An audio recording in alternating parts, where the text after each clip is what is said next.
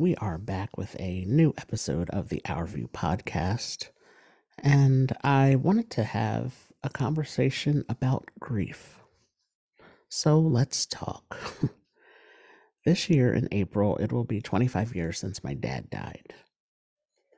There may be something a few times each year where I will speak about him out loud to a family member or friend 25 years later, and I think of him often still. Most of the time, that brings a smile to my face, and sometimes it still brings a few tears. It typically does not impact much of my day, though. I can remember being a child and riding in the car with him and our family, and he would direct our attention to the sky to point out a red tailed hawk flying up above. I always wondered how he knew it was a red tailed hawk. Well, of course, it's because with the sun reflecting on the tail, you can see that the hawk has a red tail. It was still amazing to me that he knew what kind of bird it was flying up in the sky, you know, being a little child, a young child.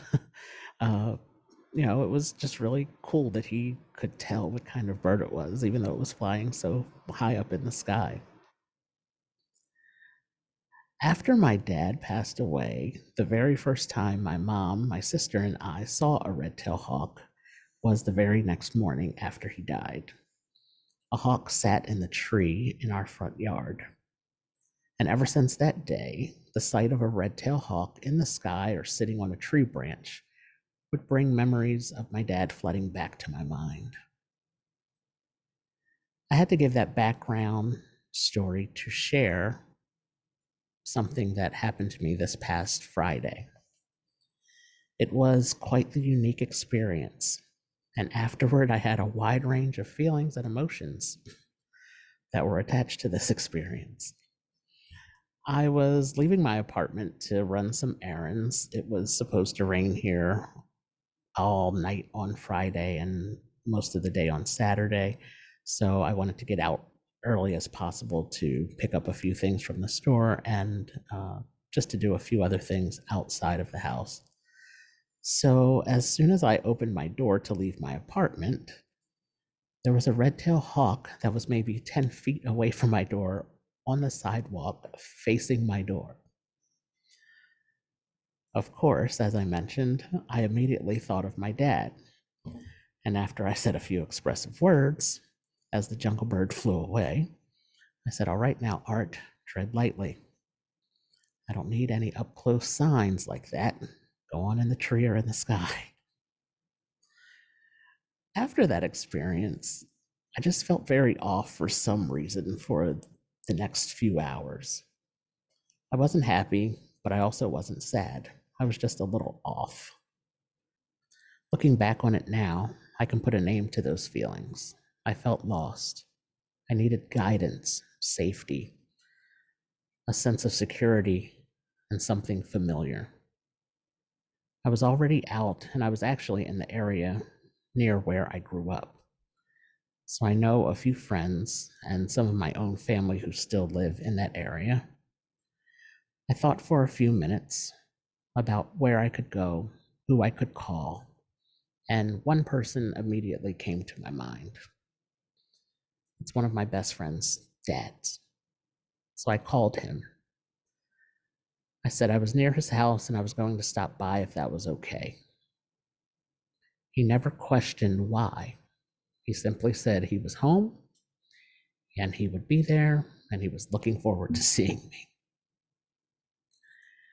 He and I spent two hours sitting on his couch in conversation we talked about some old memories. We had both discussed our upcoming plans for the future. And in that whole two hours, I never once brought up my dad in our conversation. And yet, somehow, when I left, I had that sense of security that I was looking for. That unsteady feeling was gone.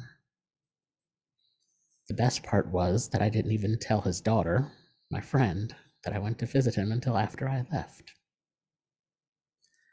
I shared this story for a few specific reasons.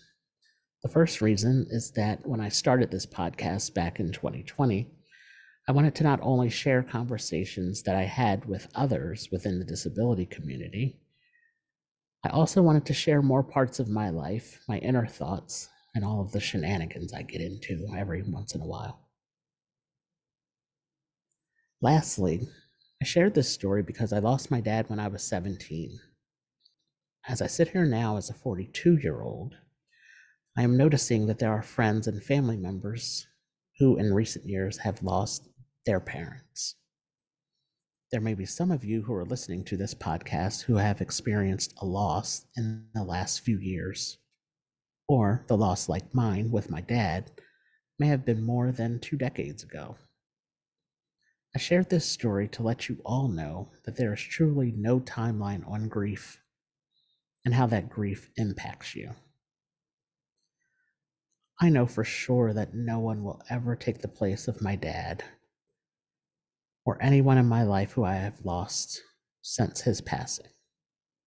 I do strongly believe with my whole heart that there are people in my life and people in your life who exhibit the same characteristics as those we love, who are there to comfort us in their absence.